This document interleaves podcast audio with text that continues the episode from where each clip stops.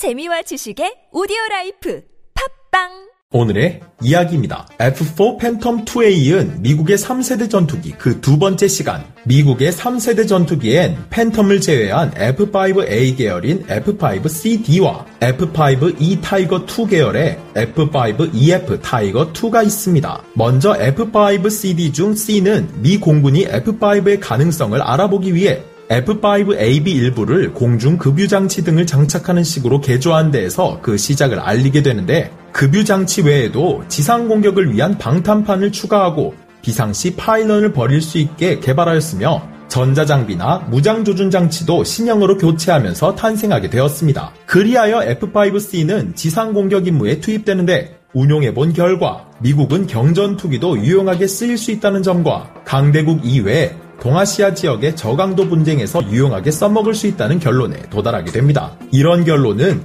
경전 투기에 관해 관심이 없던 미국의 훗날 F-16이나 FA-18 개발까지 이어지도록 만들었는데요. 하지만 안타깝게도 복좌형으로 제작될 예정이었던 F-5D는 실제로 제작되지 않았다고 합니다. 이어서 한동안 미국을 겁에 질리게 만들었던 미그 21에 대항하기 위해 개발된 F5EF는 AN APQ 153, 159 공대공 레이더를 장비하고 엔진을 J85, G21로 교체하면서 기존의 F5보다 더욱 향상된 공중전 성능을 가지고 탄생하게 되는데요. 앞선 F5 계열기에 비해 월등히 뛰어난 성능 향상을 이뤄낸 미국은 이후 단좌형과 복좌형으로 나눠 E형과 F형을 개발해냅니다. 이 F5EF 는 훗날 대한민국에서 자체 생산되면서 KF5EF 제공호라는 이름으로 불리게 되는데 1982년부터 F5EF에 이어 도입되기 시작하면서 그 뒤에는 엔진까지 면허 생산하게 돼 국산화 비율을 높여갔습니다. 결국 KF5는 한국 최초로 초음속 제트 전투기 면허 생산을 넘어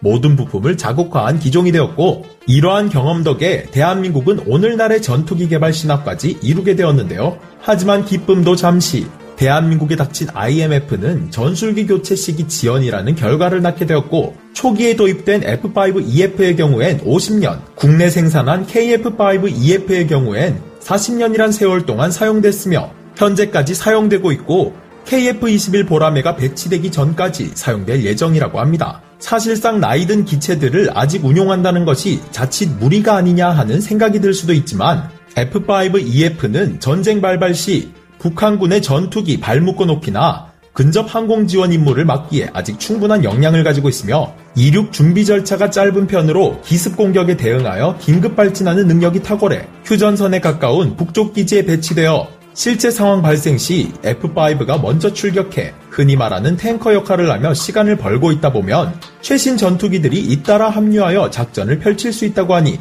나름 제 역할을 충실히 해내고 있는 것으로 보이는데요. 그러나 2000년대부터 지금까지 총 12대의 F5가 추락하는 사고가 잇따르면서 결국 2022년에 발표된 바에 따르면 F5는 앞으로 조기 퇴역의 길을 걸을 것으로 보입니다. F5가 조기 퇴역하게 된다면 전투기 공백을 메우기 위해 전투기 긴급 도입이 필요할 것으로 판단되는데 어떤 전투기가 어떻게 도입될지 기대가 되네요. 오늘의 3세대 미국 전투기를 장식할 마지막 전투기는 YF-12입니다. 스컹크웍스가 만든 세계 최대 전투기인 YF-12 크기로만 따졌을 때 전체 길이 30.97m로 가장 긴 길이를 가졌으며 마하 3을 넘는 초음속 전투기 A-12의 특성을 그대로 물려받아 웬만한 미사일이 날아와도 콧방귀 끼며 순식간에 달아나 버리는 속도를 가지고 있어 그 성능만큼이나 가격이 어마어마한 것으로 알려져 있는데요. 비싸긴 했지만 그 가치만큼은 충분히 인정받은 YF-12는 애초 계획대로라면